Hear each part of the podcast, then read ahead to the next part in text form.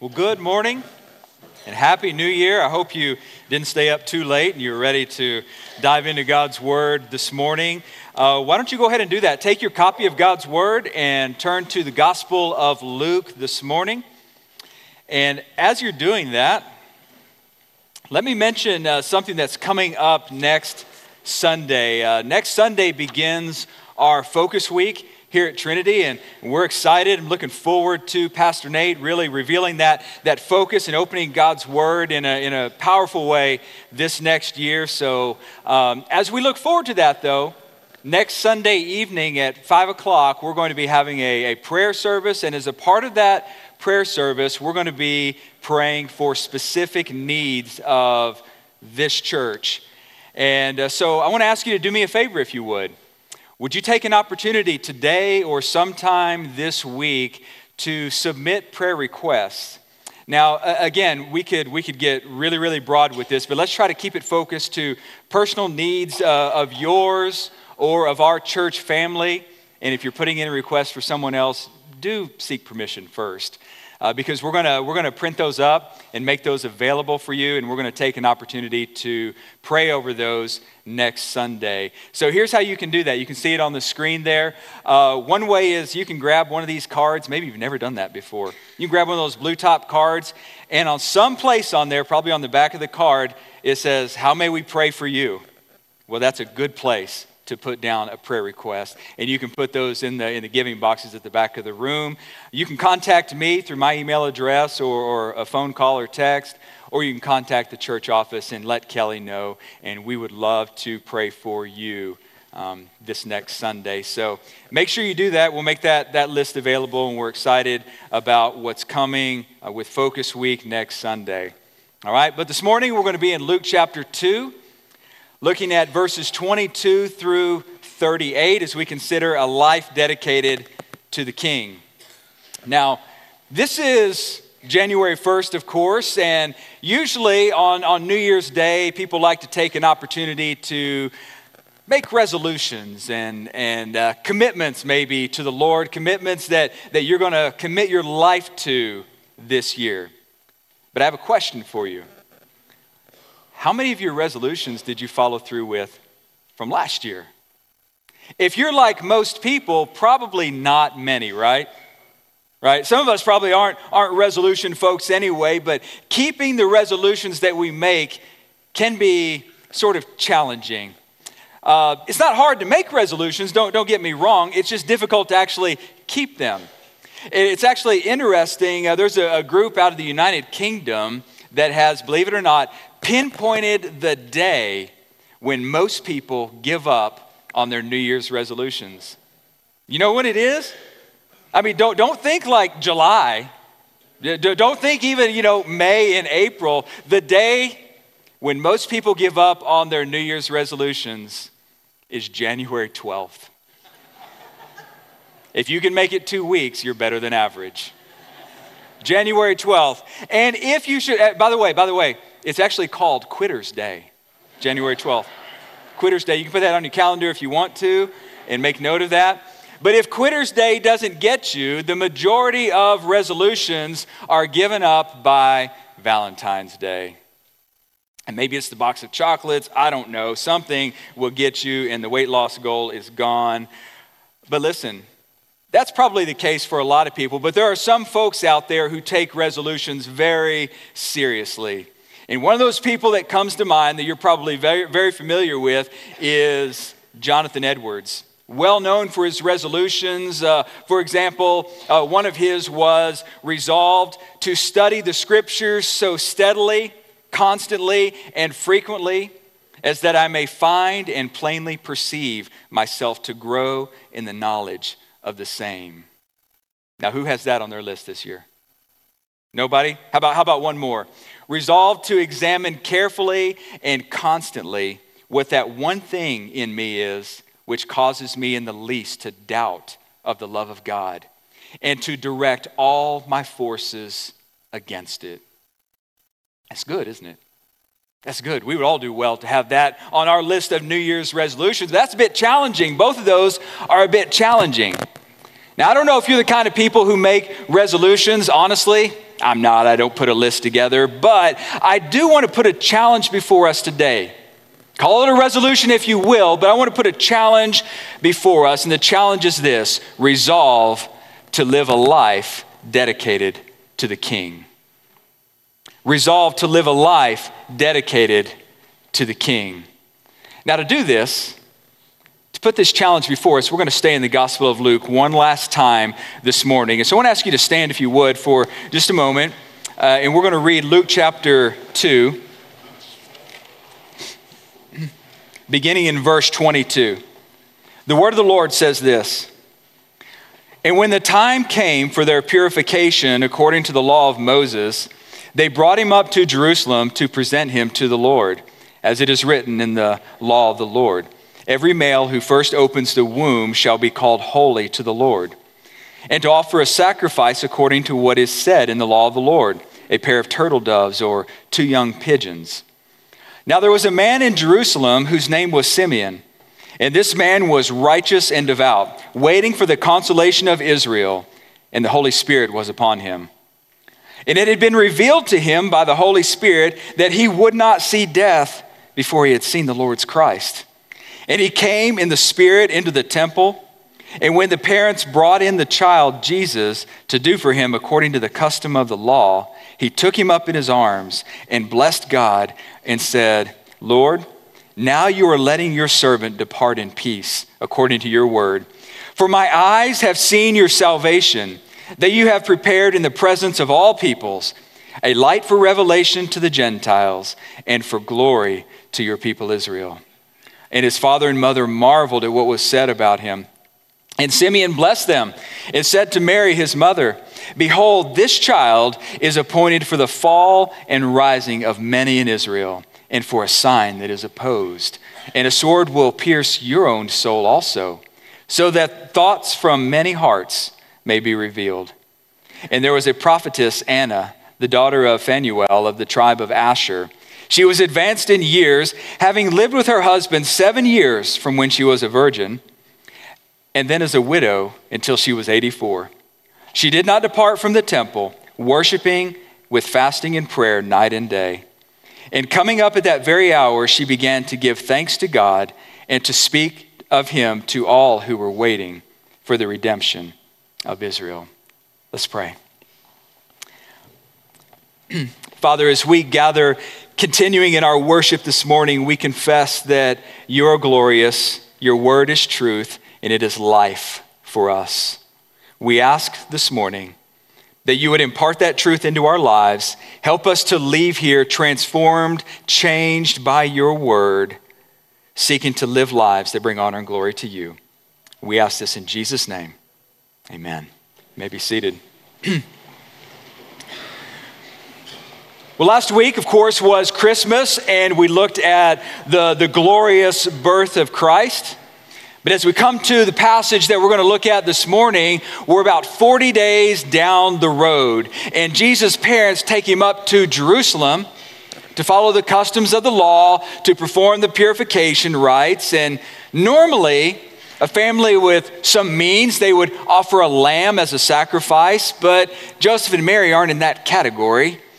You see, they're, they're still of the, the, the poor folks. The Magi haven't arrived yet, giving them all that gold, frankincense, and myrrh, despite what your nativity sets might say this time of year.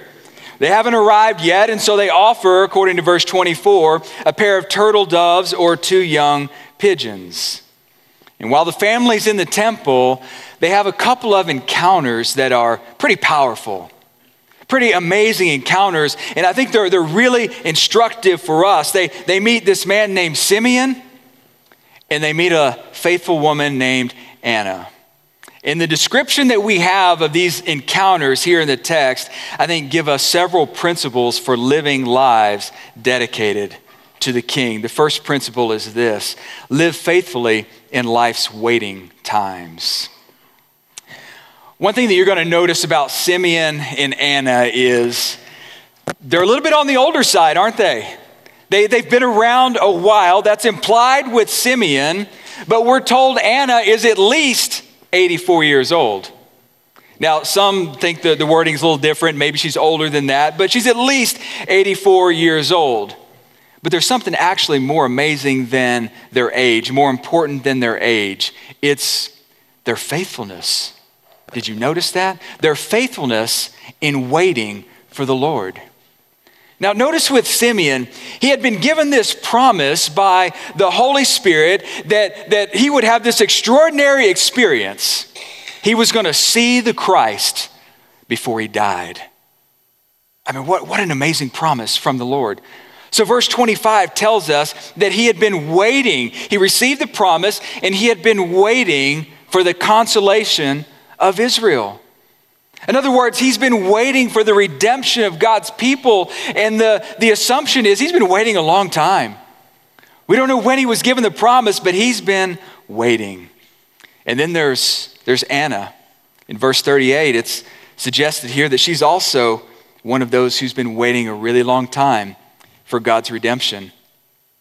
And what I find amazing in these verses is how they waited. Not just that they waited, but church, how they waited for God's promise to come about. So check this out. While Simeon waited, verse 25 says, he was righteous and devout. Now, how many of us get cranky and a little bit cantankerous when we have to wait? Just me, right? He was righteous and devout as he waited. And then while Anna waited, verse 37 says, she made worshiping with fasting and prayer part of her identity. When you think of Anna, you think of a faithful woman who is committed to worship. Now, the situation for us is going to be a little bit different because Jesus has already come once, hasn't he? We just celebrated that. We're not waiting for Jesus to come that first time. We're not waiting for, for God's salvation and redemption to be revealed. That's already happened. But, church, we're still waiting. We're, we're still waiting. So, some of you might be waiting for a particular promise from the Lord. Something that God has spoken to you, He's made clear to you, or some promise from His Word, and you're holding on to it and you're waiting. All of us we're waiting for that second coming, aren't we? We're waiting for Jesus to return. We're waiting for him to restore all that is broken in this world. All of us are waiting for that new heaven and that new earth. But again, the question is how are you waiting? We're all waiting for something, but how are you waiting? What characterizes your waiting on the Lord? In other words, are you and I known as righteous and devout no matter how long we wait. No matter how long it takes for God to come through to fulfill the promises that He has made. Are we known for our continual worship, corporate worship, personal, private worship, no matter what life circumstances look like? Is that what characterizes us? I hope it does this new year. It certainly should. These things certainly should characterize us. Why? Because Christ has come. He has already conquered sin. He has already conquered death on the cross. And he rose victorious with our salvation and our forgiveness in his hands that he freely offers to us. And friends, since Christ has risen, let's resolve to live faithfully, even as we wait, no matter how long that is. That's the first principle of this, this commitment I want to ask us to make this year. The, the second one is this set your eyes on the Lord's salvation. The second principle set your eyes on the Lord's salvation. There's something really amazing about Simeon's words in verses 29 through 32. He goes into the temple and we're told he's filled with the Holy Spirit, right? The Spirit is, is on him and he takes up the, the infant Jesus in his arms. He blesses God and then he says these words. Look at verse 29 and following Lord, now you are letting your servant depart in peace according to your word. For my eyes have seen your salvation that you have prepared in the presence of all peoples, a light for revelation to the Gentiles and for glory to your people, Israel. Get that in your mind for a moment. Simeon takes up this child, he looks at him, and he says, Lord, my eyes have seen your salvation. Don't have to look anywhere else. I don't have to look deep within myself. Look upon Jesus. My eyes have seen your salvation. And here's what I love about these words because as Simeon utters them, as he, he realizes he's seen the Lord's salvation, he knows that this salvation is going to be peace giving in his life. Do you know that? It's going to be peace giving. When he dies now, whenever that is, probably going to be soon now, that seems to be the implication, but whenever that is, he knows he'll die in peace because of Christ. Whatever else happens in his life, he has experienced God's salvation in Jesus. And that is a steady source of unshakable peace in his life. Doesn't matter what happens now good, bad, ugly. My eyes have seen your salvation. Now, why does he have this unshakable peace? Well, because he knows the Lord's salvation brings about the forgiveness of his sins brings about forgiveness of sins. Now, I'm going to assume here that Simeon has heard of this man called John the Baptist. I think everybody's pretty much heard of him at this point. So he's probably heard John the Baptist. And if you remember to just a couple of weeks ago, Zechariah, John the Baptist's father, Zechariah's prophecy about John in, uh, in chapter 1, verse 77, we're told that John prepares the way for Jesus by telling of his salvation in the forgiveness of their sins. So, so when Simeon picks up this child and he looks square into the face of Jesus and he says, My eyes have seen the Lord's salvation, what he understands is this is where forgiveness is to be found. This is where reconciliation with the Father is to be found. Friends, to experience the Lord's salvation in Jesus is to be cleansed of sin and to be reconciled with your Creator and with your Lord. So, the second challenge for us this morning is set your eyes on Jesus. Set your eyes on Jesus and his salvation. Yes, for your justification being made right before the Lord, absolutely for that, but also because if you're looking for peace and joy in 2023, you're only going to find it in one place. And that's by looking squarely into the face of Jesus and remembering all that he has done for you and me. Amen. Amen. Set your eyes on the Lord's salvation. Here's the third principle this morning, church. Expect Jesus to be a controversial topic. This isn't the most pleasant principle that we're going to look at, but it's certainly an important one, a necessary one. Set your eye, or excuse me, expect Jesus to be a controversial topic. Now, despite what you may think by looking at me, uh, I played football in high school. All right? And uh, I learned a couple things by playing football back in those high school days, I learned that you got to have some proper expectations about the cost involved in playing football. The practices were usually long, they were hot, they were exhausting. You needed to plan ahead for the aches and the pains and the bruises and the injuries that come along the way, some of them lingering. Some of them linger even after the high school days, right? These things you have to plan for, right? But if you're going to persevere in football or whatever it is that you do, you need to have proper expectations if you're going to succeed, if you're going to do well. Church, I want to suggest to us that if you and I are going to live a life dedicated to Jesus, we also need to have right expectations. We need to have proper expectations. Expect that the topic of Jesus and expect that your commitment to follow Jesus in 2023 is going to be increasingly controversial. It already is, but it will. It will become increasingly controversial. There, there's, there's always controversy around Jesus, around the message of the gospel, around this idea of the exclusivity of salvation through Jesus alone. None of that is new. None of that is getting better. But now notice what Simeon prophesies in verse 34. He says, Behold, this child, as he's looking at Jesus, this child is appointed for the fall and rising of many in Israel and for a sign that is opposed.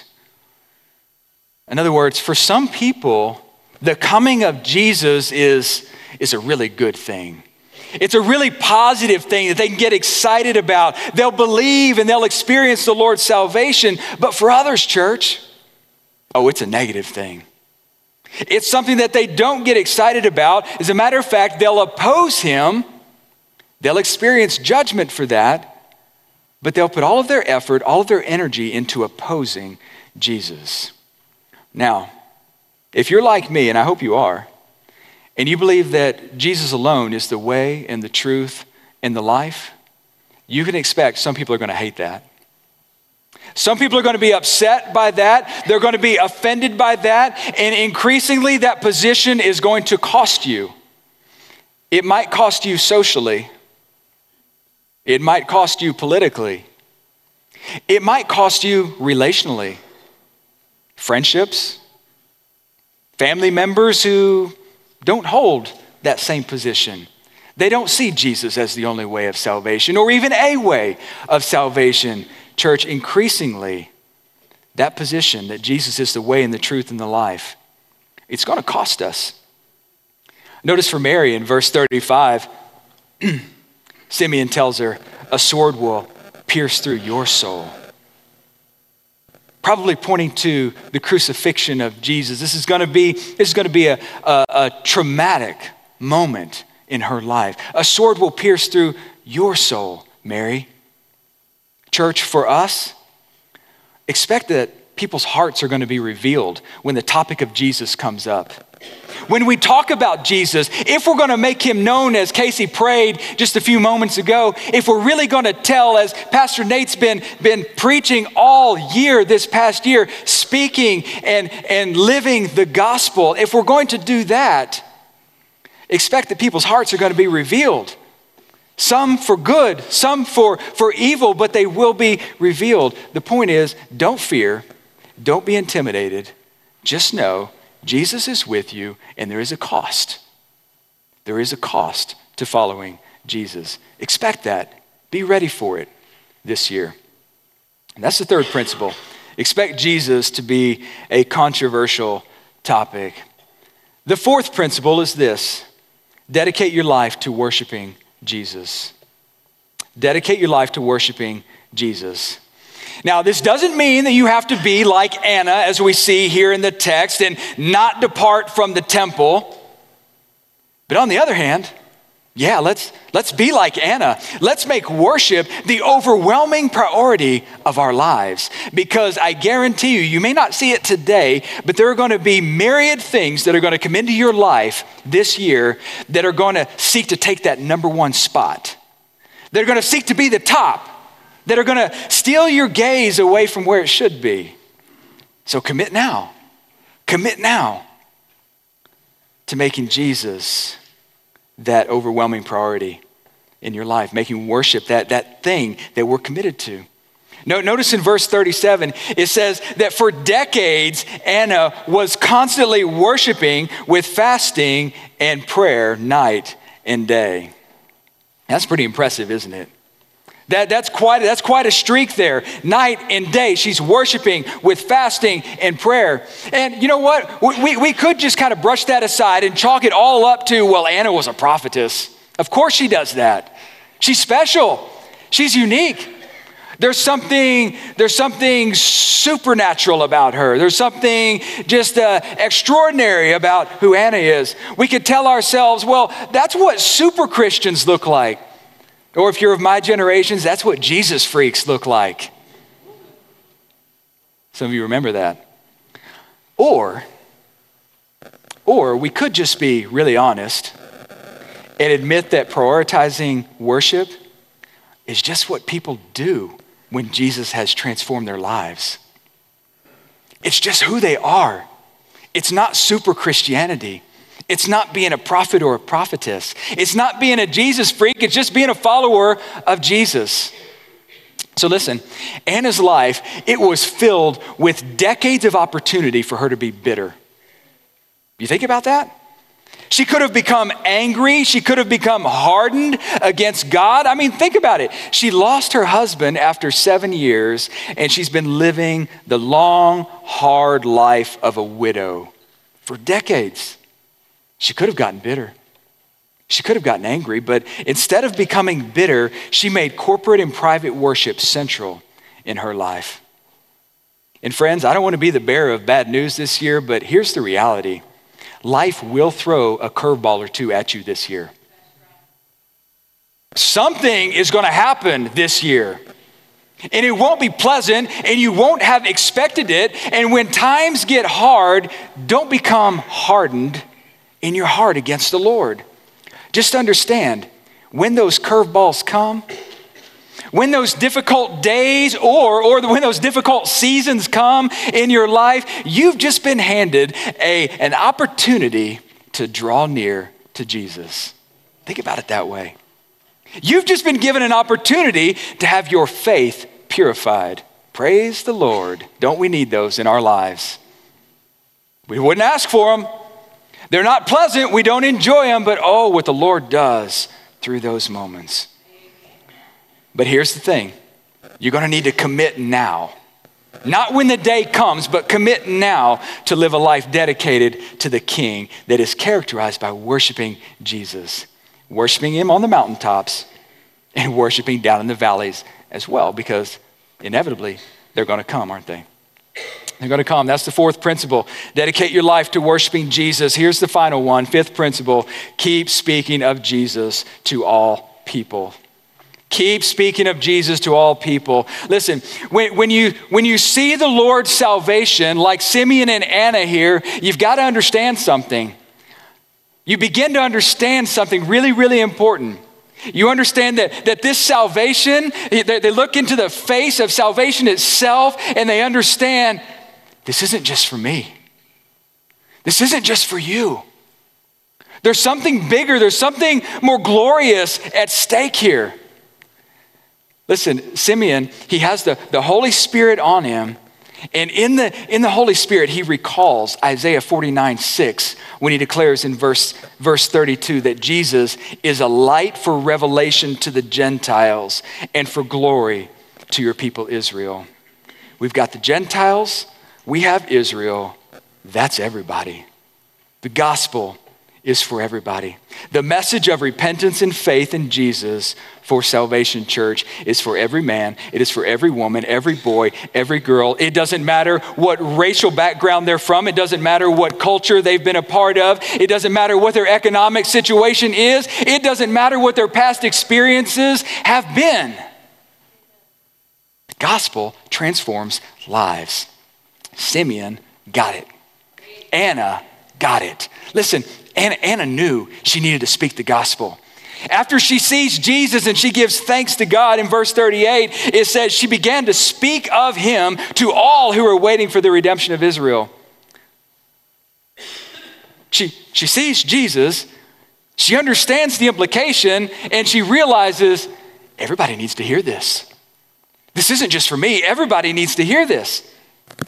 Now, who are these, who are these people who are waiting for the redemption of Israel? Well, they're people who are looking for hope, probably. They're looking for the Lord's salvation. I imagine they weren't looking for it in the face of a, a, little child at this time. They're probably looking for it in the face of some warrior king like King David. That's what they wanted. That's what they thought they needed. That's what they were expecting. And yet, what Anna does is she points to Jesus and says, Here's your salvation if you're willing to receive him in faith. This is it. I don't know, but this seems awfully humble. This Jesus, he, he seems awfully meek and mild most of the time in Scripture. He seems not so inclined to becoming an earthly king.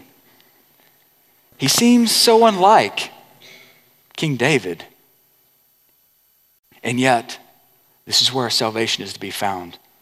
Because what, we, what they don't understand at this point is he's not just a king, he's the king of kings. And he's the Lord of lords.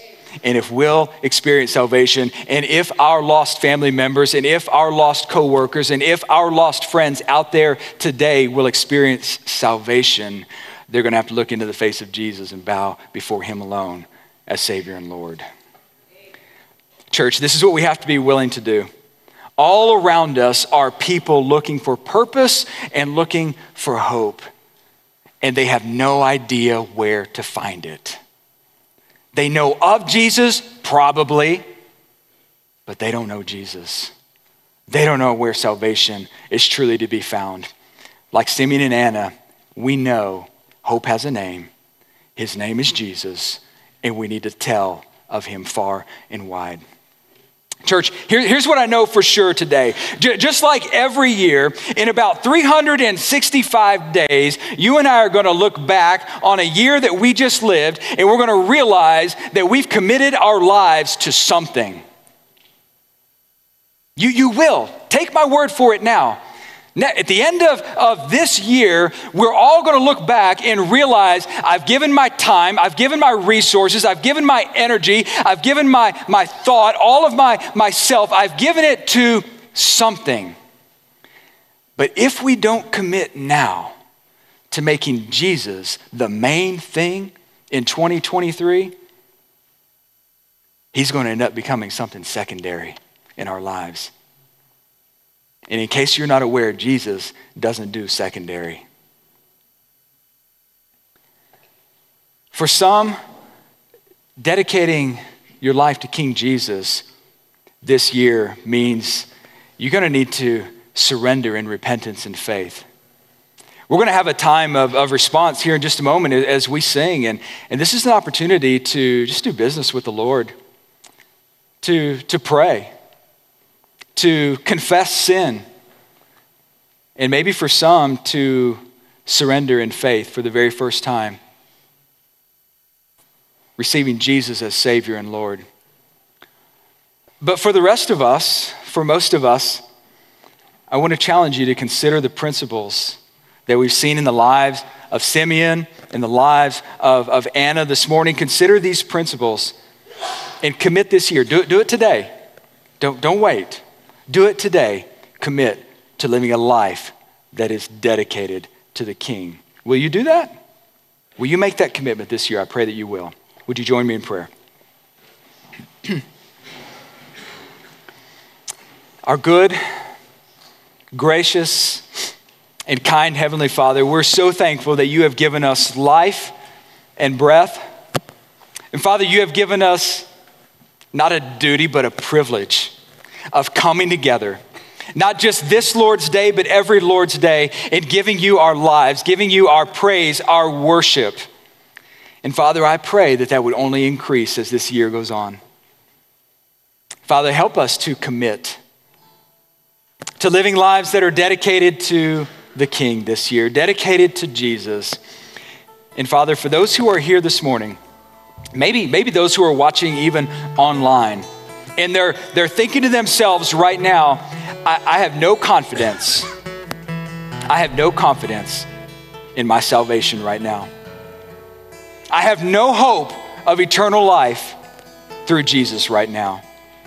Father, would you speak into their hearts through your Holy Spirit? Bring that conviction of sin that is necessary for salvation. Give them the gift of faith in what Jesus did on the cross for lost sinners just like us. Father, we commit this time of response to you. We ask you to work in our hearts as only you can. We pray this in Jesus' name. Amen.